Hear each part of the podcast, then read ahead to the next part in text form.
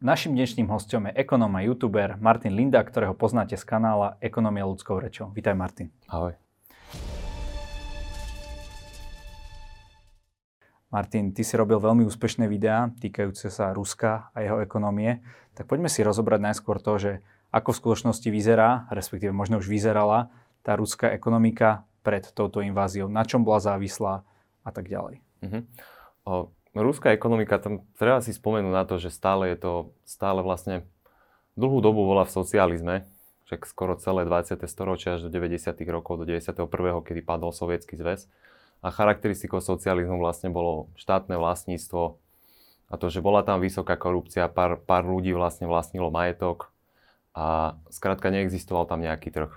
Všetky ceny v ekonomike boli určované, vlastne, určované z hora a až do 90. rokov vlastne takto fungoval sovietský zväz, bol tam silný socializmus a po 90. rokoch prišli také radikálne reformy. V 91. sa dostal k moci Boris Jelcin, ktorý bol celé 90. roky vlastne vo vedení tedajšej novej Ruskej federácie. A charakteristikou vtedy bolo to, že Ruská federácia vlastne ako keby si priniesla všetky tie problémy zo Sovietskeho zväzu. Stále tam bola vysoká korupcia, stále sa ťažko nabiehalo na tú trhovú ekonomiku. Vlastne aj zahraniční poradcovia alebo aj samotný Boris Jelcin chceli spraviť takú šokovú terapiu, že náhle zaviesť tú trhovú ekonomiku ale to bol problém, stále vlastne Rusko trpelo vysokou infláciou a bol tam problém aj s tým, že neprichádzali tam nejaké zahraničné firmy a skrátka stále tam bola, stále tam bola vysoká korupcia v tej krajine. O, charakteristikou 90. rokov bolo aj to, že Rusko si zdedilo veľké dlhy po Sovietskom zväze, ktoré nedokázalo splácať a to došlo až do 98. 99. kedy vlastne Rusko zbankrotovalo kedy vznikla vlastne ruská oligarchia v tedajšej Ruskej federácii pod Borisom Jelcinom. A v zásade prebiehala vtedy kuponová privatizácia. V zásade to bol rovnaký formát, ako bol teda, vtedy v Slovensku alebo v Česku. A skrátka cieľom bolo dostať štátne podniky do rúk súkromných podnikateľov. Čo sa spravilo počas kuponovej privatizácie?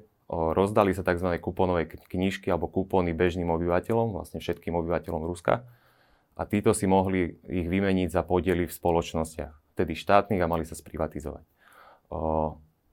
Najprv to malo pozitívne ohlasy medzi obyvateľmi, lebo sa tešili z toho, že sa dostanú k nejakým podnikom, vlastne k akciám podnikov vtedajších, ale problém bol ten, že nízka finančná gramotnosť, to sme videli aj na Slovensku, a skrátka ľudia boli aj vtedy chudobní, potom ako padol Sovietský zväz, čiže snažili sa čo najrýchlejšie predať tie kupóny a tým sa to vlastne koncentrovalo do rúk oligarchov. Vznikli väčší či menší oligarchovia a vlastne ešte počas Borisa Jelcina prebehla ešte jedno také kolo privatizácie tých najväčších podnikov ruských, čo boli väčšinou energetické podniky, rôzne ťažiarenské spoločnosti alebo nejaká metalurgia a podobne.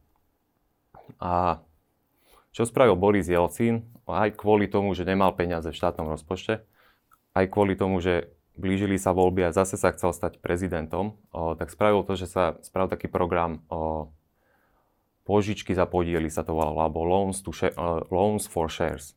V praxi to znamenalo to, že o, podniky niektoré alebo niektoré osoby, no, vybrané podniky dostali skrátka podiely v tých najväčších podnikoch od štátu a tie podniky im za to poskytli požičky. O, v praxi to znamenalo to, to že keď štát nesplácal tieto pôžičky, tieto peniaze, ktoré Borisovi Jelcinovi trebalo, tak oni mohli, vy, uh, mohli spraviť to, že spravili aukciu týchto akcií a nejaký, nejaký balík peňazí z tej aukcie, ktorý zarobili, skrátka si mohli nechať. Ale praxi to aj tak znamenalo to, že tie aukcie boli zmanipulované kvôli tým konexiám, kvôli korupcii a v zásade pár osôb, pár oligarchov sa dostalo k veľkým podnikom a k väčšinovým akciám tých podnikov. O, Príkladom takýchto oligarchov je napríklad Michail Chodorkovský, ktorý sa dostal k Jukosu, potom je tam napríklad Boris Berezovský, Abramovič, ktorí sa dostali k Sibneftu, to bola ropná spoločnosť ťažiarenská, a ďalší iní oligarchovia, ktorí sa takto dostali k podielom. O, toto sa nesie, vlastne táto oligarchia sa nesie až doteraz s Ruskom. Potom, keď vlastne bol bankrot Ruska v 98., tak v roku 2000 neskôr prišiel k moci Vladimír Putin, ktorý je vlastne doteraz pri moci.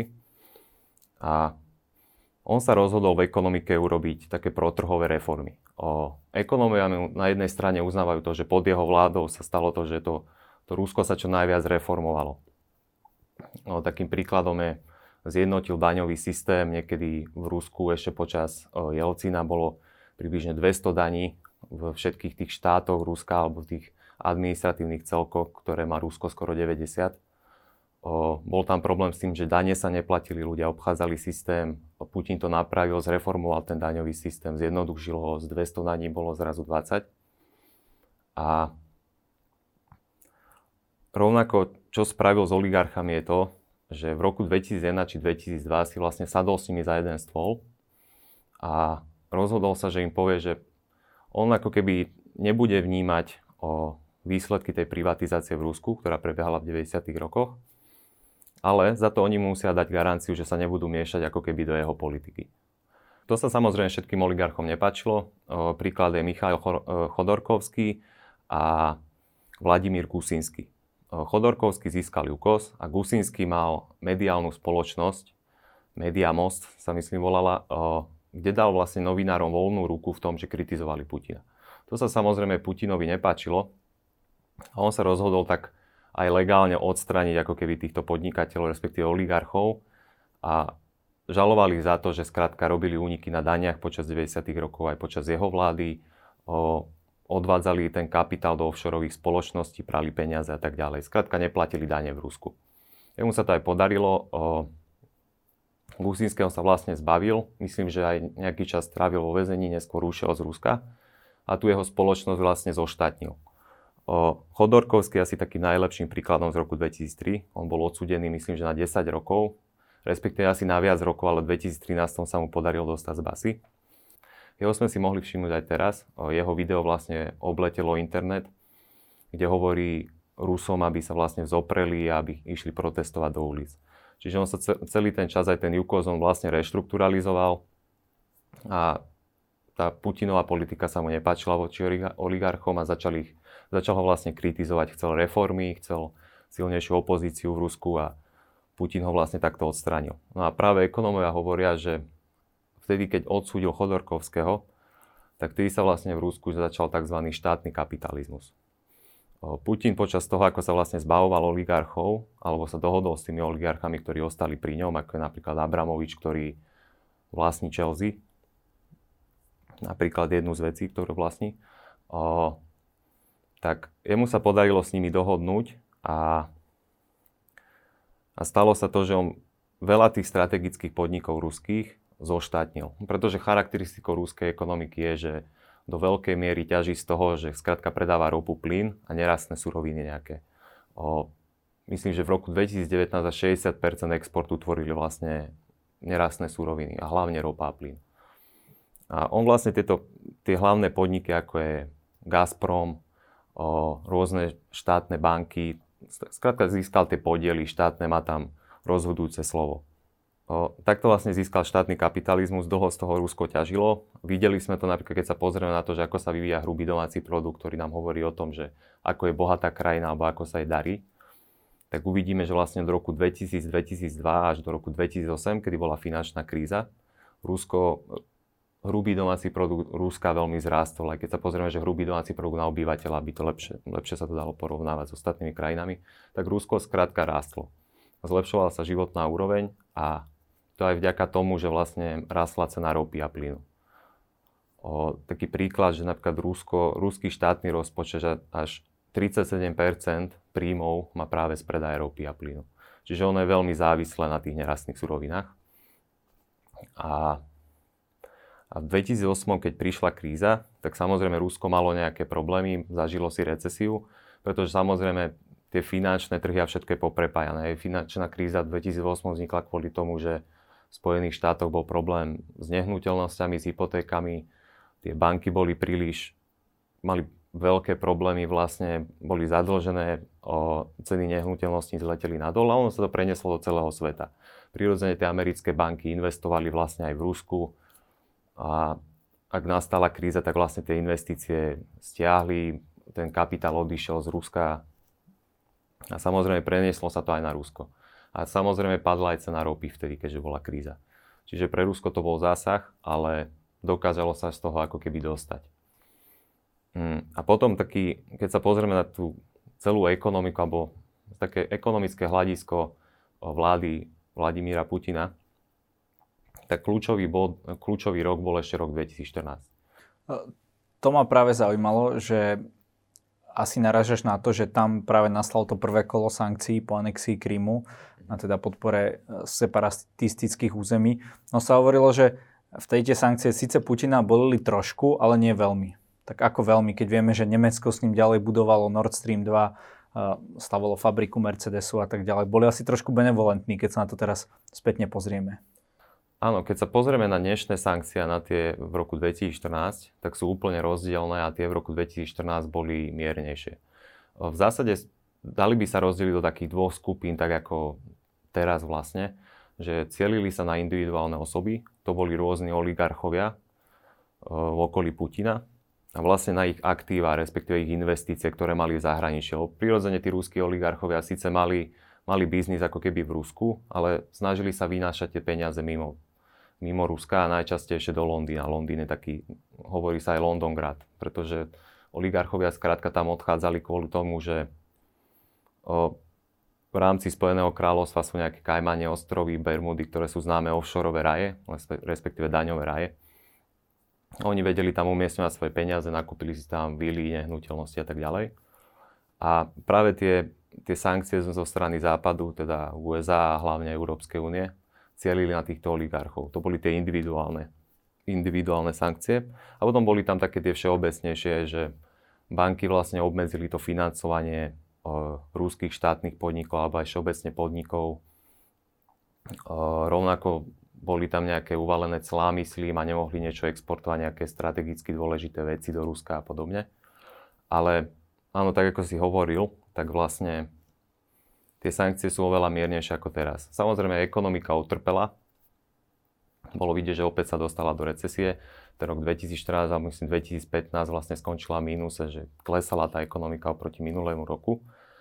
Ale Rúsku to až tak nevadilo, pretože zase začala rast cena ropy a plynu, čiže prakticky zase začala rásť aj tá ekonomika.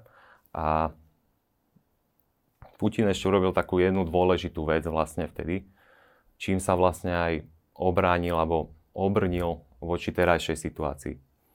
Spravil to, že sa rozhodol, že bude viac dedolarizovať ekonomiku a viac ju vlastne ako keby izoluje od vplyvu sankcií od Európskej únie a Spojených štátov amerických. Také príklady, čo napríklad spravil, tlačil na oligarchov, aby viac investovali vlastne v Rusku, aby nevynášali kapitál vonku do, vlastne do offshoreových nejakých oblastí. Druhá vec, čo spravil je, že zvýšil alebo tlačil na to, aby sa zvyšovali tzv. zahraničné devízové rezervy. Zahraničné devízové rezervy sú vlastne na účtoch banky a banka ich má na to, aby vyrovnávala v prípade, že má príliš vysoký export do krajiny, čo Rusko má, aby dokázala jednak platiť za tento export v dolároch alebo v inej mene, ale zároveň, na čo má banka hlavne devízové rezervy, aby vedela ovplyvňovať menový kurz. A keďže vieme, že Rusko má rubel, tak veľmi záleží na tom, aby vlastne ekonomike bol stabilný ten menový kurz.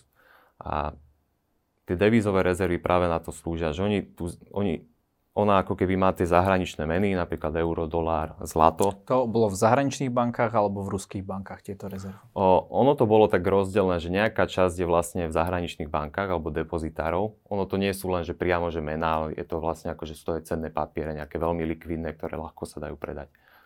O, a niečo má vlastne u seba doma. Napríklad zlato veľmi pravdepodobne majú doma v sejfoch ako keby. A vlastne Vladimír Putin sa rozhodol, že treba navyšovať tieto devizové rezervy presne pre ten prípad, že keby opäť boli uvalené sankcie. Aby dokázala vlastne tá centrálna banka podporiť ten menový kurz, aby rubel nemohol klesať. Pretože to sa stalo vlastne v roku 2014, že rubel sa oslabil a ono to potom znamená ďalej pre ekonomiku, že predražujú sa tie importy, zvýši sa inflácia v ekonomike, uh, úspory ľudí sú vlastne ako keby sú ochudobňovaní, hej, prídu o hodnotu svojich úspor. A ďalšia vec, čo spravil je, že tlačil na tie štátne podniky, aby všetky tie kontrakty s ropou a plynom uzatvárali vlastne v rúbloch alebo v nejakej inej mene, napríklad juane, čínskom juane a nie v dolároch. Práve preto, aby boli menej náchylné na tie zahraničné, respektíve sankcie zo strany Západu. A to vlastne vidíme aj teraz, ako Západ uvalil sankcie. Tieto sankcie, ktoré uvalil práve teraz sú oveľa tvrdšie. A myslím si, že ani aj sa hovorí, že vlastne Vladimír Putin to pravdepodobne nečakal, že Európska únia a USA sa až tak zhodnú na týchto sankciách. Um, aj v našom rozhovore hovoril Ivan Mikloš, že to najtvrdšie bolo zmrazenie týchto devízových rezerv v zahraničných bankách. Znamená to teda, že on už teraz nevie ten kurz vyrovnávať a preto ten rubel od e, začiatku invázie je už dnes na hodnote 152 uh, e, rublov za 1 dolár, čiže viac ako polovica pre, než pred začiatkom? O, prakticky áno. Ono, my sme hneď na začiatku tej invázie vlastne videli, že začali sa vykladať na stôl tie sankcie, ktoré sa použijú voči Rusku. Ono to len krásne ukazuje, že ako tie finančné trhy sú ľahko ovplyvniteľné tými náladami a tým, čo politici hovoria, lebo prakticky ešte ten prvý deň invázie nič nebolo v platnosti, ale už sme videli, ako to začína pôsobiť na tie finančné trhy a ten rubel sa začal prepadať. Jasné, pretože tie finančné trhy sú o nejakom budúcom výnose. Hej, aj to presne. A ono stačilo, že len o tom hovorili, že napríklad to odpojenie od SWIFTu alebo zmrazenie devízových rezerv a podobne. A už ten rubel oslaboval. Myslím, že hneď v pondelok minulý týždeň už mal, už oslabilo 30%, hneď ak sa otvorili trhy. A napríklad videli sme, že ani moskovská burza, kde sa hlavne obchoduje bu- e, rubel, celý týždeň nebola otvorená no, a ani teraz nie. A ona by sa mala otvoriť, uh, myslím, v stredu. Uh, čo toto spôsobí? Úplný kolaps? všetci e, predajú rýchle ruské akcie za tú zvyškovú hodnotu, alebo? No, toto je taký paradox, že väčšina rubla sa obchoduje vlastne na tej moskovskej burze, ale tá nebola celý týždeň otvorená. A samozrejme ten rubel sa obchoduje aj v zahraničí. A myslím, že teraz už je rubel nejakých, ako si hovoril, že 100, za 150 rublov dostanem 1 dolár, ale na Twitteri bežne nájdeš aj fotky, kde vlastne ľudia fotia zmenárne v Rusku a tie ohodnocujú kľudne aj na 200 alebo 300 rublov 1 dolár. Čiže ako keby tým, že tá moskovská burza zavretá, tak nevie sa, koľko, akú hodnotu má vlastne ten rubel, akú má tú trhovú cenu. A presne ak vraví, že očakáva sa to, že tí ľudia, ktorí obchodujú vlastne na moskovskej burze, a tam je až 17 miliónov účtov na 144 miliónové Rusko. Čiže kopec malých investorov. Kopec malých investorov, ktorí investovali vlastne do spoločností a pravdepodobne do štátnych spoločností, lebo sa chceli vlastne priživiť na rastúcej cene ropy a plynu tak príde o tie peniaze, pretože napríklad nie, všet, nie všetky spoločnosti ruské sa obchodujú len na moskovskej burze. Vidíme to napríklad Sberbank alebo Gazprom sa obchoduje aj v Londýne a tam sme videli minulý týždeň, 90% že, no, hodnoty. Viac ako 90% hodnoty odpísali. Ona existuje taká ruská pesnička, že ja chcú byť akcionérom od Gazproma, tak to už asi v dnešnej dobe už asi byť nechceš, nie? O, ako ja si racionálne neviem predstaviť, že kto by, bol, kto by chcel byť ešte akcionárom Gazpromu v tejto situácii. O, vidíme vlastne, že to Rusko sa úplne, úplne izoluje od sveta.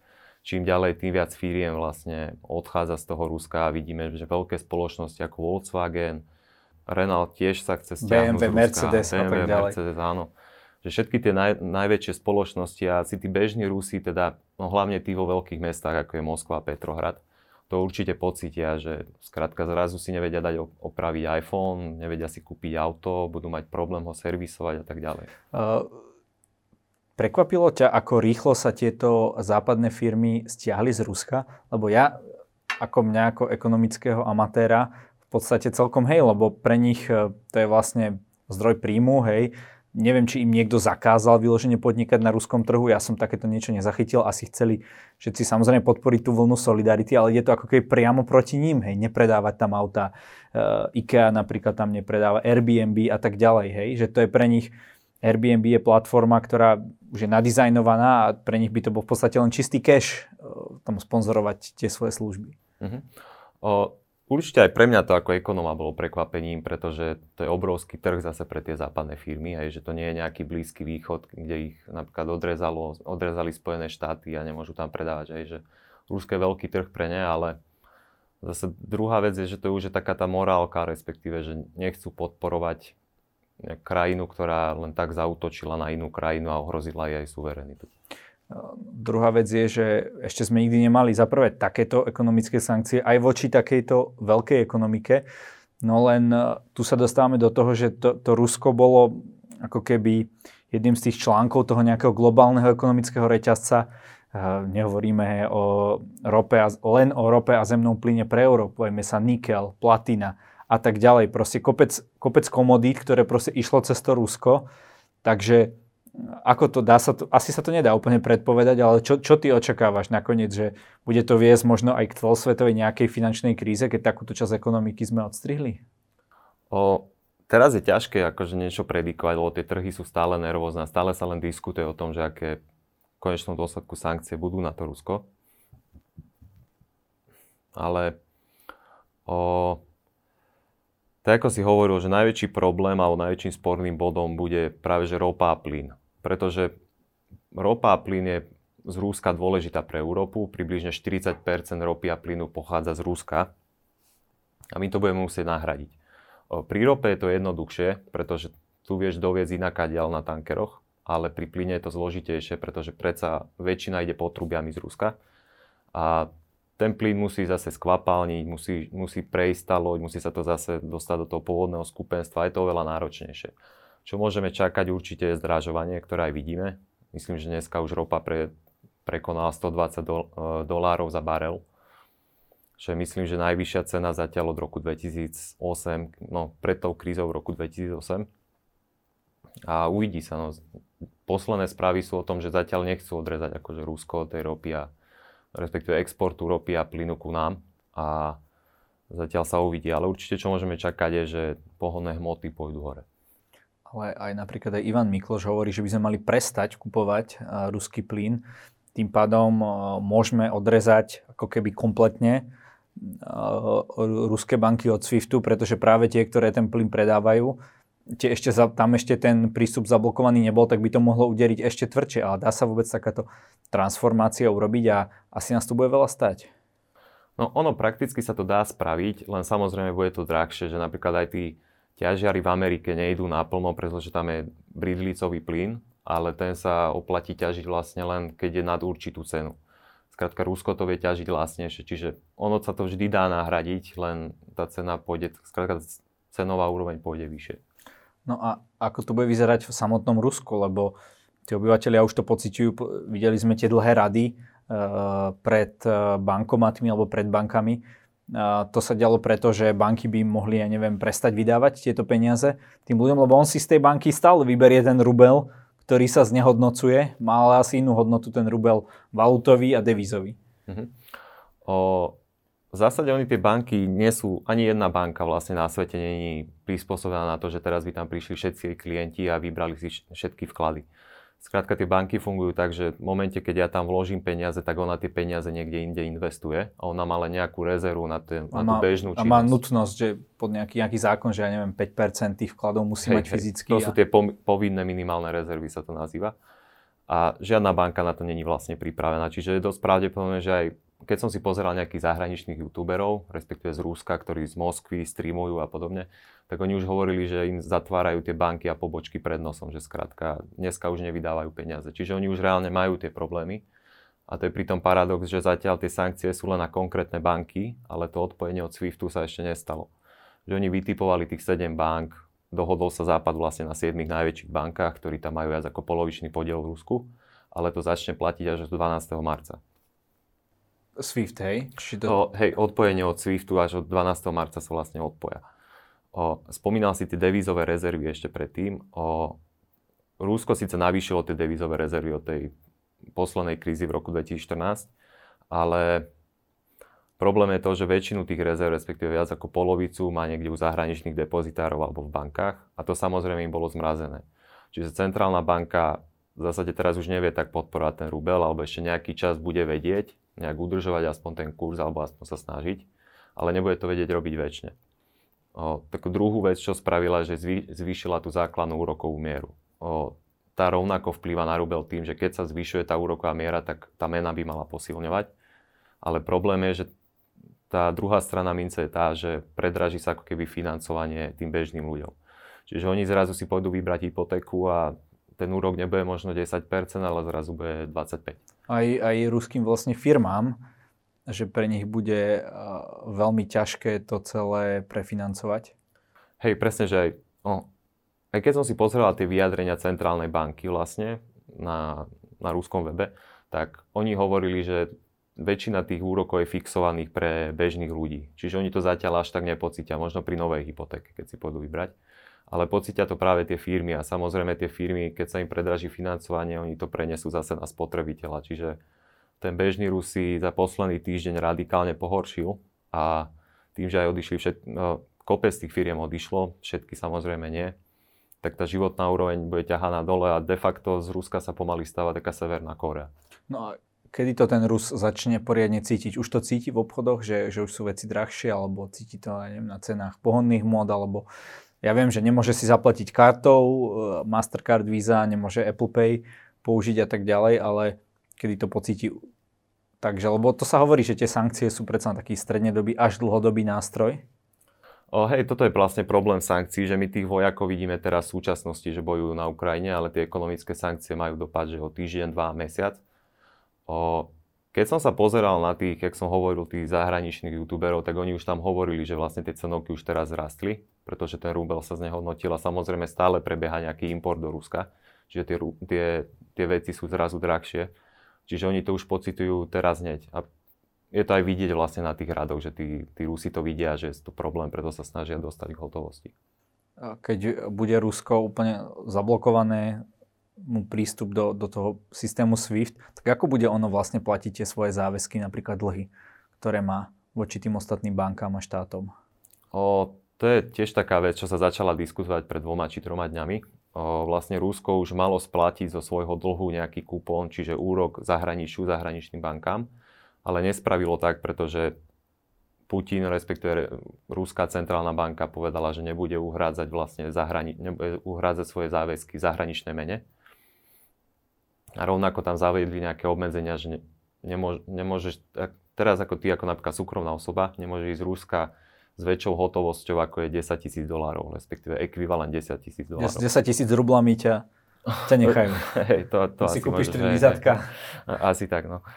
No a práve to sme videli minulý týždeň, že Rusko už nesplatilo ten kupón a technicky už sa ocitlo v default, že vlastne nebude splácať.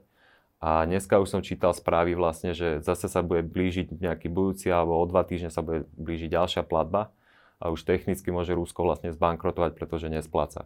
O, hneď ako vyšla tá prvá, splát, e, prvá správa, že nesplatili o, e, prvú tú splátku, tak vlastne tie ratingové agentúry, ktoré tri najväčšie, ktoré ohodnocujú štáty, že ako aké dobré majú tie cenné papiere a či sa oplatí do nich investovať, tak tie hneď znehodnotili vlastne ten rating Ruska a neodporúčajú vlastne investorom tam investovať. A vlastne technicky sa úplne odrezalo to Rusko proste od svetového finančného systému. Keď hovorí, že o dva týždne môže Rusko zbankrotovať, tak to bude ako vyzerať?